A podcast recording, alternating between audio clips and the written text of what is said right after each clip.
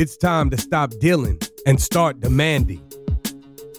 It's time to stop being PC and start being transparent and authentic. It's time to get real. Prepare yourself. It's time for Crazy and the King.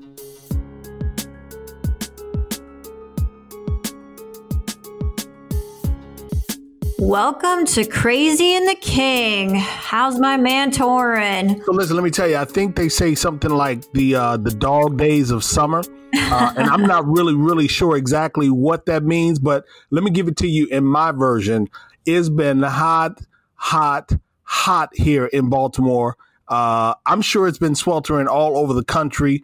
Uh, but listen, it has been hot here, but I'm good outside of that. Hey, I want to give um, some quick love to Tim Sackett last week. Yeah. Yeah. Gosh, I can't believe it's only been a week. Last week we put out um, his interview, and he really did an amazing job of being vulnerable and being transparent about the loss of his mom and how that's affected his work and how we should as as leaders in our companies think about how bereavement works and everything. And i just i don't know about you Torin but i got so many compliments um, and so many people reach out just saying hey that interview really resonated with me. It's been one of my favorite episodes so far. So i I appreciate that from him, um, but also appreciate that from our listeners who just like that transparency and like that realness. And we don't have to kind of keep up our personas all the time. We get to be ourselves. Yeah. So I didn't get, you know, back channel type messages, but I did get posts uh, out in the open that really talked about the fact that that's not something that's often discussed. And, you know, normally it's kind of a, a blip on the, the radar. People typically just kind of fill out the form, do the request to be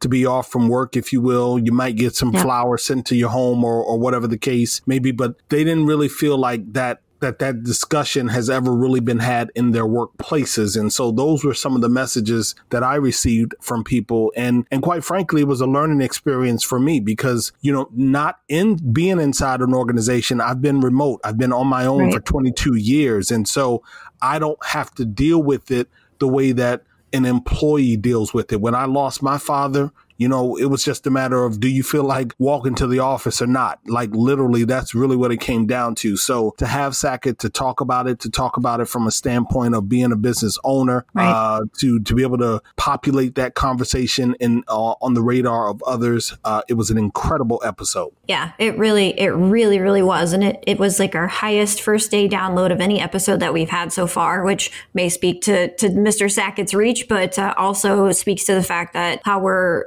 uh, engaging people in our in our industry and in our world really and having good transparent conversations is is really resonating with our listeners. Well you know the format is working as well. You know we give some shout outs to tim and you know you and i coming back and you know switching every other week and doing what we normally do and then bringing these additional and interesting voices. Like so speaking of which who's up next? Oh so next week we have mr james ellis who is kind of the god of employer brand. So we heard from tracy Parsons a, a couple weeks ago, and that interview went really well. And I think in that we laid a nice baseline for our listeners about what is EB, what are some of the common pitfalls, and then James kind of takes us to lesson two next week and talks about uh, all the employer brand glitter. Um, and, and there's probably nothing more fun than listening to him talk about his passion and, and how he helps companies really emote in their brand who who they really are. Yeah, so I'm gonna make sure that when we put that post up, uh, I drop a picture that I took uh, with James when we were in Boston a few weeks back, and uh, it'll just give people a flair for who he is and his attire. I'm looking yes, forward to his jacket. conversation as well. that jacket, you remember that jacket? Oh God, yeah. So so what uh, what do you have this week? I think you got a little bit of a different kind of take on your your story for the week. Where, where are we going? Yeah, so I want to hop into it uh, differently. You know, normally we pull uh, from you know big publications, WAPO and you know Wall Street Journal, or we'll go to one of the major platforms and we'll find out what's happening because it never fails. There's always something happening whenever we do an episode, the moment we release it, literally that same day, there's always some breaking news in the diversity, equity, inclusion, or perhaps belonging space. But but this this week I wanted to do something different, and and I was belong to a group, and I promised the group on Facebook that I would not uh, reveal who put the post up or the group, but I belong to a group on Facebook. And in this group, Julie, um, someone put up a post and, and I'll just read it to you. The, the the post says, quote, I have a question and need some feedback. I have an employee, transgender, female to male, and wants to be addressed by he, him, as well as the name Michael. Now, my supervisors are not with it at all. Michael is complaining harassment Oh, and she also wants to use the men's restroom. What's the best way to handle? Because there's always an issue with this employee. The managers are now saying they want to call her by her legal name and refuse to call her by preferred name. So I want to stop right there and just kind of highlight once again the employee is transgender, female, to male. And if you caught it when I was reading the quote exactly as it was, even the person who put the post up referred to her as she right. and not by the pronoun of he and him. So let me stop right there just for a moment. These are the kind of moments eh, that make me have to meditate and, and do yoga. And I'm going to assume that this is like an HR or a diversity group or something like that. Absolutely the fact that our HR leaders and our talent acquisition leaders don't even have enough respect for this employee to use the proper gender pronoun is is a symptom. It's a symptom of, of a much larger problem within this organization. And that he or she the poster doesn't doesn't even doesn't even follow those gender pronouns and has the kind of the audacity to say, well, he's a problem employee. Well, fuck, have you ever been stuck in in the wrong body? Like, are you kidding me? I, I'm sorry. Do you think that I've been dealing with something as an employee for the last, I don't know how many years of my life because I didn't identify with the gender that I was assigned at birth, but I've had to live in this situation. What I mean, what kind of mental health crisis do you think is being caused? What kind of challenges and everyday adversity is happening and there's no empathy here. And no no one wakes up and decides, "You know what? I'm going to be a man today just to be a bigger problem at work." You know, so so you raise an interesting issue, and and um, I, am not looking at the post right now, but I'm trying to cycle through some of the feedback that I saw a few weeks ago. And I do not believe, I do not believe that any of the feedback caught that. Um, I don't know if anyone caught the line about there uh, this person is uh, there's always an issue with this employee. I don't know if anyone caught that. I, I stand to be corrected mm-hmm. if in fact um, it was mentioned. Let me let me share with the listeners some of the feedback that was in the post. Okay. Um, feedback included if they are not using the proper pronouns and proper name that he has requested, this is considered workplace harassment and unsafe. And and really the person and I give the person all of the credit for placing it in front of the group, seeking the yeah. uh, wise advice and counsel of others because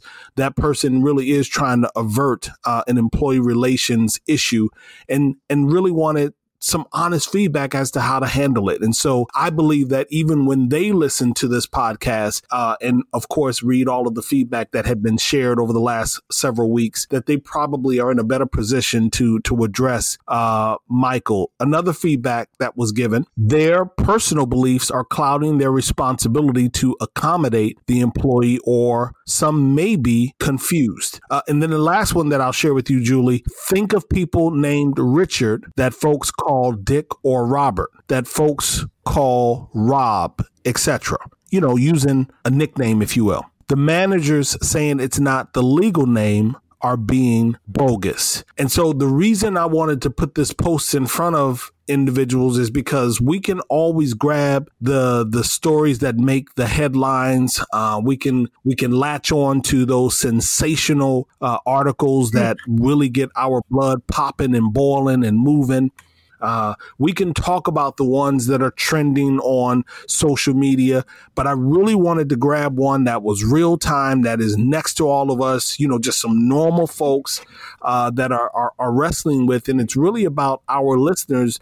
You know, are you dealing with uh, issues like this right here around people uh, in their pronoun? Are you dealing with issues like bathroom access uh, in your workplace? And and if you are, how have you addressed? How have you handled it? Did you did you do it with a team of just HR people? Did you consult with other employees? How how did you all deal with it? But but more importantly, if they're not Julie dealing with it or have not had to deal with it, what might we or what might our sharing this story do to prompt them to start giving these uh, issues consideration? One really powerful thing about social media and those shared groups is that you can ask a really diverse audience how do i manage this situation um, and, and, i i hope that someone in the group said well you, need to get your pronouns right first. That would be a good start to this situation. Um, but really, what I think too is you're so spot on. This is a real time issue that employers are dealing with every day. And we see a lot of employers who are being proactive and they're being thoughtful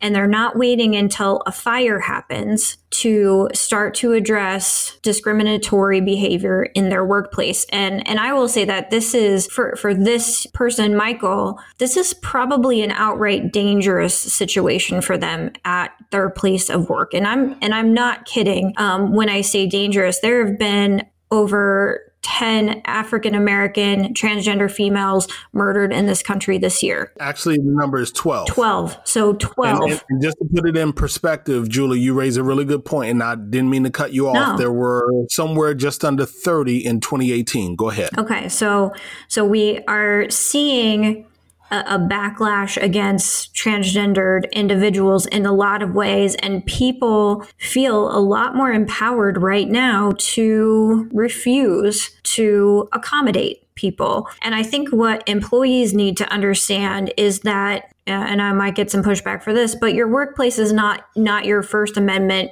right you have to set some policies and some procedures, and those have to be in place and followed so that everyone feels safe in the workplace. Everyone hears, feels heard in the workplace. And if these leaders are allowing people to, I mean, they're man, they're leaders calling him her and refusing to use the preferred name, those are grounds for termination. I, I mean, let's just be 100% honest. If you are so immature that you can't even call it a person by the name that they requested you, whether that's Bob, Dick, Michael, or Jenny, or whatever it is, that really speaks to how you shouldn't be a part of my workplace culture and the toxicity that you bring to it. And that, I mean, that's what it is. There's no, there's absolutely no excuse for an employer to allow this to happen in a workplace.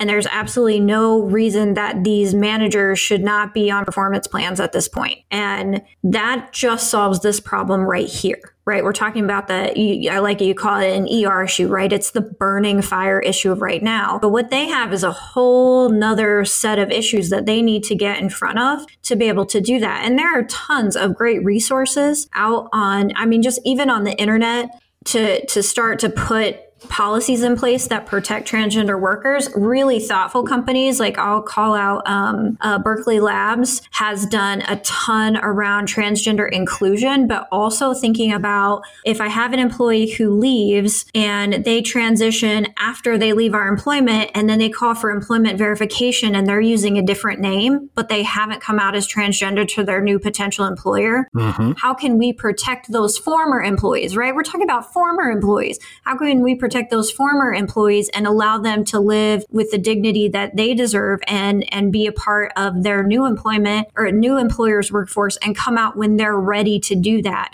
I mean, those are really thoughtful employers. And that's probably the most thoughtful experience or example that I can think of. But I really don't feel like, and listeners correct me if I'm wrong, but I don't feel like there are a lack of resources out there to understand how to deal with very basic issues. And you know, Torin, I think you were one of the first people that kind of turned me on to as a video or a recording about why using your gender pronouns in your email signature are important. Yeah. And I, I love that. I, I still do that. And I think I'll probably do it forever um, because you start to just set a tone in your workplace about how we treat other people you know, we're always talking about being more fucking human, right? That's sort of our go to right now. And this is just a great example of teaching our leaders to be more fucking human. I mean, this is, I don't know, I, am going to just ram on and on. I'll probably cut part of this out, but you know how it is, how I feel about these things in particular. These are easy Absolutely. to address issues. Yeah, well, you know, again, easy to address in some instances, and in others, you know, just like you uh, shared or illustrated a moment ago, the thoughtfulness of uh, past employees yeah. and protecting uh, their self identification until they are ready to reveal such. Not something that I thought about, and and I absolutely eat, live, and breathe diversity, equity, inclusion, belonging, and still I find myself in a posture of learning each and every day. I actually, um, I think that we should include in the show notes an article from uh, the Washington Post on Jan- July seventh, if I'm not mistaken. Uh-huh and the reason I'm including it, Julie, is because it, it actually starts to talk about a, a, big law firm. And we know that the legal field has not done uh, an exceptional job as it relates to diversity and inclusion. But this one particular law firm, uh, Baker and McKenzie, announced that it's going to uh, look at composition of their employee force by 2025 40% men i'm sorry 40% women 40% men and 20% flexible, allowing people to fit inside of the non-binary uh, classification. And and I think that that's a, a, a big step, and that may point other organizations into uh, a a direction of allowing people to be able to self-identify, be comfortable in identifying. That's a different message in employer branding when I see that uh, I'm not only going after men and women, but I'm going after after folks that are non-binary. That's also a slippery slope because it gives uh, organizations an opportunity to, to to perhaps maybe not perform as well uh, on their diversity numbers as we would want. Uh, but again, I try to see the good in people doing good, knowing that it may not necessarily be perfect. So I'm not right. critical of Baker and McKenzie. I'm just happy that they're willing to get in and do something, figure out whether or not that something is working for the organization and whether or not that'll be good for industry as a whole uh, to allow those that are non-binary to feel comfortable seeking employment inside of those respective organizations. Yeah. So we got a lot of work we do. do using proper pronouns, giving someone their their right name. There are harder issues that I know that we have to figure out how to deal with, like um, bathroom and gym access and, and how to make those accessible and make everyone comfortable. Um, and, and, we still have a long way to go on that. But companies that are thinking in the way that you just mentioned with the law firm, I mean, yeah, that, I mean that that's thoughtful. That's next level kind of stuff. And as we see more companies go to that next level, it's going to be harder for employers who can't even engage in the basics to continue to attract the talent that they need because because people aren't going to want to be a part part of an organization that treats other people that way. Yeah, no, you're absolutely right. And, you know, that leads to the stat uh, that you found as it relates to um, millennials, we continue, I'm sorry, probably not millennials, yeah. Generation Z, we continue to say out loud uh, that we feel like the younger uh, among us are not going to put up with some of the things that the, the elders among us have put up with. But you actually have a stat. What's that number? Yeah, so so GLAAD, which is an LGBTQ organization, has an accelerating acceptance report that they put out every year, and they found that adults over the age of 35 are more comfortable and getting more comfortable every year with LGBTQ individuals in their life. And that might mean a same sex couple holding hands, um, learning that a, a, family member identifies in this group, or that they have, you know, friends and that kind of thing that are LGBTQ individuals. But for the 18 to 34, so I guess we're talking Gen Y, Gen Z, who we really thought are going to come in and give us all this inclusion for the second year in a row, their acceptance or their comfort level in those scenarios has fallen. So, really, in 2018, they went from 53 to 49%. And now in 2019, it's dropped to 45%, feeling comfortable with LGBTQ individuals in common situations. And so that was really shocking to me. And there's a lot of divisive rhetoric right now in our culture. We have to recognize as as the I'm not going to call myself an elder, but as the adults in the room right now, the professionals with the experience in the room, this is not going to be a battle that we can push off onto them. This isn't going to be something that's going to be static and always going to be improving. We are taking steps backward. And when we see our young people being less inclusive, that tells us that we're taking big steps backward, especially with this community. So we need to be even more vigilant than we have been. Yeah, no. So the last thing that we'll say on this before we switch subjects is uh, you know, you you said it and and I just want to reiterate our podcast is done because we want to stay on the dynamic side of diversity and inclusion. Yep. Not static no finish line, yep. dynamic. And we are about making sure that we continue to agitate and prod to get you thinking about how do you address a myriad of issues inside of your workplace. And so one of the resources that we'll put up uh, in the show notes is a PDF. Um, I think it's about a 20, it's a 30 page PDF, Julie, dismantling a culture of violence uh, because we have had so many transgender murders uh, in 2018, 2019. I want to say a number of about 130 to 150 since 2013. We're going to put up this document around dismantling a culture of violence against those that are transgender because we never know how people are going to act out in their workplaces in their communities. We want our podcast to be a vehicle, uh, a beacon of resource uh, for for other individuals. What do you got for me uh, around Comic Con? Yeah. So, and we will post that on our Facebook too. So if you're not following our Facebook page, find us Crazy and the King on Facebook, and we put a lot of our resources and other interesting stories on there too. So Comic Con. Um, so Torin, this is totally going to be boring for you. I, I, listen, I'm sipping right now. You good? I'm good. I, I, already recognize because I, I think we've talked about before. I'm a complete nerd. I love zombies and vampires and superheroes and anything really geeky that gets me out of this world and lets me concentrate on one that's just more fun and and silly. So I was super geeked out during Comic Con last week. Every year when it happens in San Diego, which is the big Comic Con, they have traveling ones. They don't don't matter. Okay, is that and that that's the largest one, right? Yes. Yep. Yep. So that that's the big one. Yep. Where they make all the announcements and stuff. So they actually had a disability panel at Comic Con, and it was called Inclusion Matters Representation, Inclusion, and Accessibility, um, which was the first time that they had that at Big Comic Con. And I, I, haven't heard about it at any of the others, but like I said, those don't matter as much. Um, and and so they had a panel of disabled actors who are passionate about self-advocacy and and filmmaking and and representation. This that was one of the things that i loved because as soon as i heard that the panel was announced i was like dude if they have like a bunch of allies on there and there aren't really people with disabilities like who are in in this space like it's bullshit. And I've been talking a lot lately. People with disabilities, we're really starting to feel empowered to advocate for ourselves, and we aren't going to be relying on our allies anymore. Allies, allyship is important, and, and we absolutely need allies, but we have to find our own voice, and that means demanding time on stage when people are talking mm-hmm. about us. And so, mm-hmm. I, I, mean, it was like a fairly large panel. I think there were like 10 people on the whole thing, and everyone on the panel was a person with a disability. And so, and a lot of them are in shows that we know. Um, well, you wouldn't know because you don't watch TV, but no, but but they, they stuck ten people on one panel. Yeah, so it was it, and that's how Comic Con panels are bigger. Okay, all right. I'm so it, I mean, it was big, like even for a Comic Con panel, but okay, it was I'm it was learning. big. And but to have actual actors and actresses and filmmakers on there who have disabilities and aren't just like getting spoken about, we were speaking about ourselves, um, was really awesome. And they've got I think three interviews that are supposed to hopefully come out um, within the next week or so with the actors kind of post panel.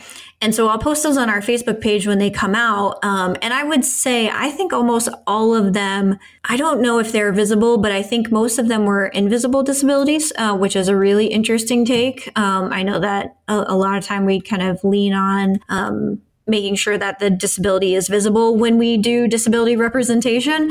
And so to have people who probably have mental illness or have invisible disabilities is pretty cool too. Uh, that that's really meaningful to me. And so we get a panel, right? Awesome. Um, and and they really Comic Con too in San Diego has been fairly inclusive of people with disabilities for the last several years. They've been working on um, good disability and inclusion services um, during the mm-hmm. event, which is awesome. And so I was reading, you know, kind of what were they doing that was, um, little, you know, I would say above and beyond. It, they had rest areas. They had like, uh, if you needed a wheelchair, you could borrow one. I mean, they had a limited number, but you could borrow a wheelchair if you needed one. They had interpreters um, at like the big like Hall H sessions um, where the big announcements announcements get made. And then they even had like individual interpreters that could be available on demand if there was access to them, seating, and they had some transportation back and, and forth for people who are deaf and hard of hearing that needed um, support on like just getting to or fro um, and didn't have didn't want to take that public transportation in San Diego. So that was, I mean, like pretty cool. And I think that this is happening because you know I always say this: we're the largest diversity community in in the world, and and we have a lot of money to spend, and we want to see ourselves represented, and we want to be a part of these worlds where we get to escape from kind of everyday things that are happening related or unrelated to our disability. And that means that we want to see ourselves on screen. You know what I mean? Yeah, I do. But let me ask you know, when you say doing things, so are you saying in the past they had not had rest areas for people with disabilities, particularly those with a physical disability? They didn't have uh, interpreters, wheelchair access. Is, is, are you saying 2019 is the first no, time they've no, done not, that? not the first time. I found disability services um, for Comic Con all the way back to 2016. So at, at least the last last four Comic Cons they've had them. And I mean, I, I can tell you, I've never been to a conference or a big event where I had a rest area. I've never seen one where I could rent wheelchairs. I've seen limited availability on like closed captioning or interpreters. Like, I think for us in our world, we think that those are so common because we think about them, but in reality, they very rarely happen so that you know again part of the reason uh, julie and i chose to to address this story and perhaps take it outside of the workplace is so that we can bring it back into our workplaces as we are curating and considering events yeah. uh, putting event schedules together. When we're thinking about where events can be held you know how is it that we can elevate the experience for more people and not yep. few. You know, it doesn't mean that we go out and we make this incredible investment and no one takes advantage of it, but it does mean that we include some questioning on our uh, registration forms, that we perhaps query past attendees, that we send uh, messaging to organizations that perhaps are, are sponsoring, if you will. How do we figure out whether or not there is a larger audience of potential uh, attendees, delegates that we have been ignoring because we haven't elevated the experience for right. more. Yeah, I mean, I'll take it back to I think it was the Oscars. Um, oh my gosh, the name's to escape me, but the actress in the wheelchair who won the the Oscar, and it was the first time a person in a wheelchair had won an Oscar, and she couldn't get to the stage, right? Because there was no ramp. Oh, it's like, wow. dude, you're the Oscars. This is being watched by millions of people, and no one thought millions. about how to get a person on and off a stage. It was a really what should have been the moment of her life was was not as good as what it what she deserved the other thing that I would say, Torin, to add to what that list that you kind of just gave us is if you have employees with disabilities, they're going to be thinking about those accommodations because they do them all the time. And so there are tons of resources, but if you have internal resources, aka you hire us, um, you're going to have a much better look at, at what people need and how to, to target our market, how to target us as an as as an employment group, but how to get us into your events and to spend money. Absolutely. No, I mean it's it's extremely important very, very much so important. I'm glad Comic Con is doing it. I mean, I know they come here to Baltimore and, like you said, a number of other traveling cities. But, you know, as I listen to the story, that is exactly what I'm listening to. How do we take you know, all of the effort and the representation and the elevation that they uh, implemented and instituted this year. And how do we take that to the various events right. that I speak at, that you speak at, that we both attend? You know, how do we make sure that we continue to extend the border, if you will? So I love this story. So, so one more geeky thing from from Comic Con, and then we'll wrap it up. But um, yeah. so the the other big thing that happened in Hall H, which is the big announcements room, and is the Phase Four of the Marvel Cinematic Universe got rolled out. So this is again for big geeks. This is been something that we've been waiting on for about a year um, to know what the next set of movies are going to be about and all of that really cool stuff. So, what we found was the MCU is really, they rolled out an incredibly aggressive, like 10 movie, two year rollout. And there was so much diversity. So you have an all Asian um, and played by Asian actors um, superhero movie that's coming out. You have the first one of the lead roles with Tessa Thompson in Val or as Valkyrie um, as the first LGBTQ superhero in the MCU. And then my my favorite, of course, is that Lauren Ridloff, who is actually on the Walking Walking Dead right now, which is another one of my favorite shows. She is going to be playing uh, the first, not the first. She's going. She's a deaf person who is playing a deaf superhero in a movie that's coming out in twenty. Um, I believe 2020 um, called The Eternals. And so they're adapting a superhero called Makkari to be played by Lauren and both she is deaf and and her character will also be deaf. And so well, first i'm to stop because that's freaking awesome.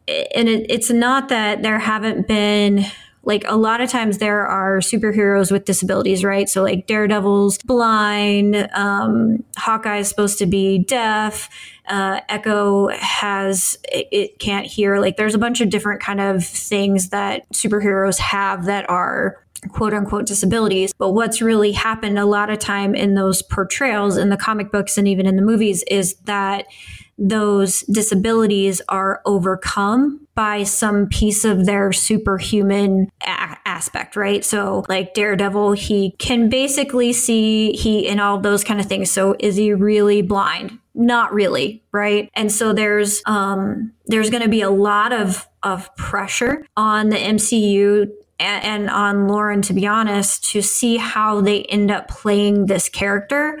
And the Walking Dead has done a, a phenomenal job. She is a, just a really integral part of the story and how they use camera angles and and her facial expressions to express, even though you can't understand what she's signing. And they don't use any like closed caption. They don't they don't help you out. You have to kind of actually engage with her and engage with her fellow um, zombie fighters to figure out what it is that she's saying. And everything that she's saying has a lot of value to keeping them alive. So, you know, the, the total kind of really geek moment is in a year when we see Lauren as Makkari, what what is Makkari going to be like? You know, are they going to do something that says her deafness isn't real or it doesn't matter or we're going to overcome it with some superpower? Or is it going to be really integral to who she is as a character and who she is as as an, a part of the Eternals? And so I'm I'm 100%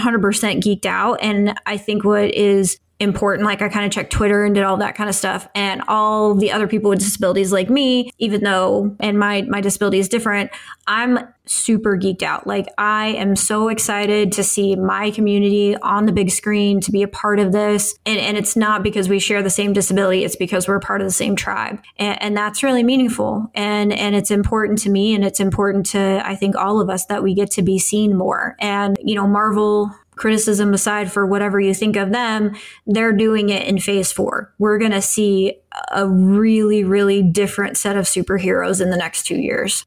Yeah. And so what I like about Lauren Ridloff is that she's playing who she is yep. with superpowers. And, you know, what I want to segue to is uh, Delta. I don't know if you saw the announcement this week, but Delta Airlines is going to now add uh, some sort of sign language uh, insigniation to the uniform badges. Oh, I did and see so that. Now, yeah, yeah. So, so what I believe, and once again, how do we take the story and we apply it?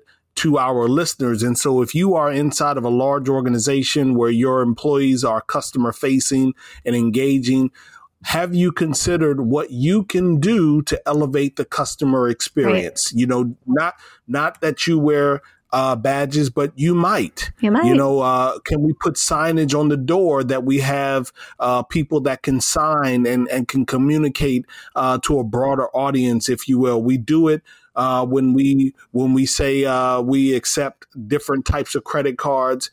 How about being more human? Yep. You know, the credit card is a piece of plastic. What can we do on the doors of our buildings? What can we do on our uniforms? What can we do as employees to make sure that the experience is elevated and better for not just our employees, but our customers as well. So I'm rooting for Lauren. Yeah rooting for Marvel in the series, and I'm happy that you're happy. Absolutely, I'm happy. I'm happy. It was a good week. Absolutely. So absolutely good stuff. So I know you have some. Uh, you're going to kick us off on our name drops this week. Yeah, only have one, but uh, it's a big one. Uh, Hung Lee over in London. Shout out to Hung Lee, uh, H U N G L E E. You can find him on Twitter at Hung Lee, H U N G L E E. He has a newsletter uh, called Recruiting Brain Food. I want to say that they've passed about 15,000 uh, subscribers and growing by the hundreds each and every week, if not each and every day. Uh, definitely visit the site. I, I'm just highly encouraging all of us that are into talent acquisition, employer branding, HR tech, sourcing, recruiting if you are in any way connected to building high performing teams, go to recruitingbrainfood.com, visit the site, click on the larder on the left hand side, and you can search for topics like DNI or HR tech or onboarding, uh, sourcing, Boolean strings, just an incredible resource of content. Hung Lee, that's my name drop for the week. Yeah, and definitely join their his group and fa- on Facebook too. You will get so much content you won't even be able to to keep up with it, and it's all good content. Really good. Uh, my name drops. I've got two. The first one is um, to ODEP, so the Office of Disability Employment Policy. Every year about this time, they announce their theme um, for National National Disability Employment Awareness Month. And this year, I think the theme is like so spot on because things are changing for our community, and it's the right talent right now, um, which is awesome. So there's going to be tons of that coming out for October. So if you're thinking about how do we how do we celebrate people with disabilities, how do we celebrate our employees with disabilities, start thinking about some things that you can do to appreciate them and attract new employees with disabilities during October, which is National Disability Employment Awareness Month. And second name drop out to uh, Wes Hamilton, who is a uh, gym owner who is also paralyzed from the waist down, and his gym is called Disabled Not Really. And he was just on Queer Eye um, and got uh, did the the man makeover and, and did all those good things. Um, but his his job, his his vision now is to help people with all types of disabilities grit into the best possible physical shape that they can and recognizing how vulnerable, especially people with physical disabilities, can be to violence. And so that is has been his inspiration and he is amazing. I mean, if you don't watch Queer Eye, it's season four, episode two on Netflix. And, it's it's a, a really good feel good disability story, but it wasn't like inspiration porn or poor Wesley, poor pitiful thing, right? It was really the guy was a slinger in uh, in Kansas City, and he got shot when he was like only 24, and he's been paralyzed for like the last seven years. And it's really this journey of him rebuilding his life in in a positive way, but not in a way that is, in my opinion, exploitative of him, and is like full on ugly cry. Like you will be so happy when you watch it because it's it's the kind of person that you want to be around. Um, so that's my those are my name drops for this week. I appreciate that so this Sunday, uh, I am going to be on Sirius XM channel 126. My guest is Katrina Adams, the past president, CEO of the United States Tennis Association. And I'm really, really excited about chatting with Katrina. Uh, so that she can share share with my listening audience, you know, what it's like to have been a player to have risen through the ranks and become the president of the United States Tennis Association. First player to do that, first African American to do that. I'm excited about having my conversation with her. Sirius XM channel 126, 1 p.m. Eastern this Sunday, every Sunday. Great. And you can catch me next week at National Industry Liaison Group. I'll be speaking on Thursday uh, in Milwaukee. So if you're in that area, hit me up. But otherwise, I, I think uh, I think we're going to call this one a wrap, Torin. Absolutely. And I'm often asked, what's the uh, ROI of DNI? And what I say is greater humanity. Julie and I are unapologetically committed to making sure that this podcast is of value we want to hear from you. We want you to join the community. We certainly want you to subscribe and share. And we will be back next week with James Ellis. I believe we are ghosts. See ya. Thanks for listening to Crazy and the King. I'm Julie Sowash with my co host, Torin Ellis. Follow us on social media, but you can also now find Crazy and the King on Facebook, at our website, crazyandtheking.com, or follow our hashtag like you have been. This episode was produced by me, Julie Sowash. Our music is by the amazing DJ Cell straight out of Baltimore. And if you like our podcast, please rate it and share it with a friend. See ya. You've got questions, we've got answers. Business leadership, ownership, and sales can be challenging. Tune into the Accelerate Your Business Growth podcast to learn from the world's experts. Join me, your host, Diane Helbig, as I chat with people who have expertise in various areas of business.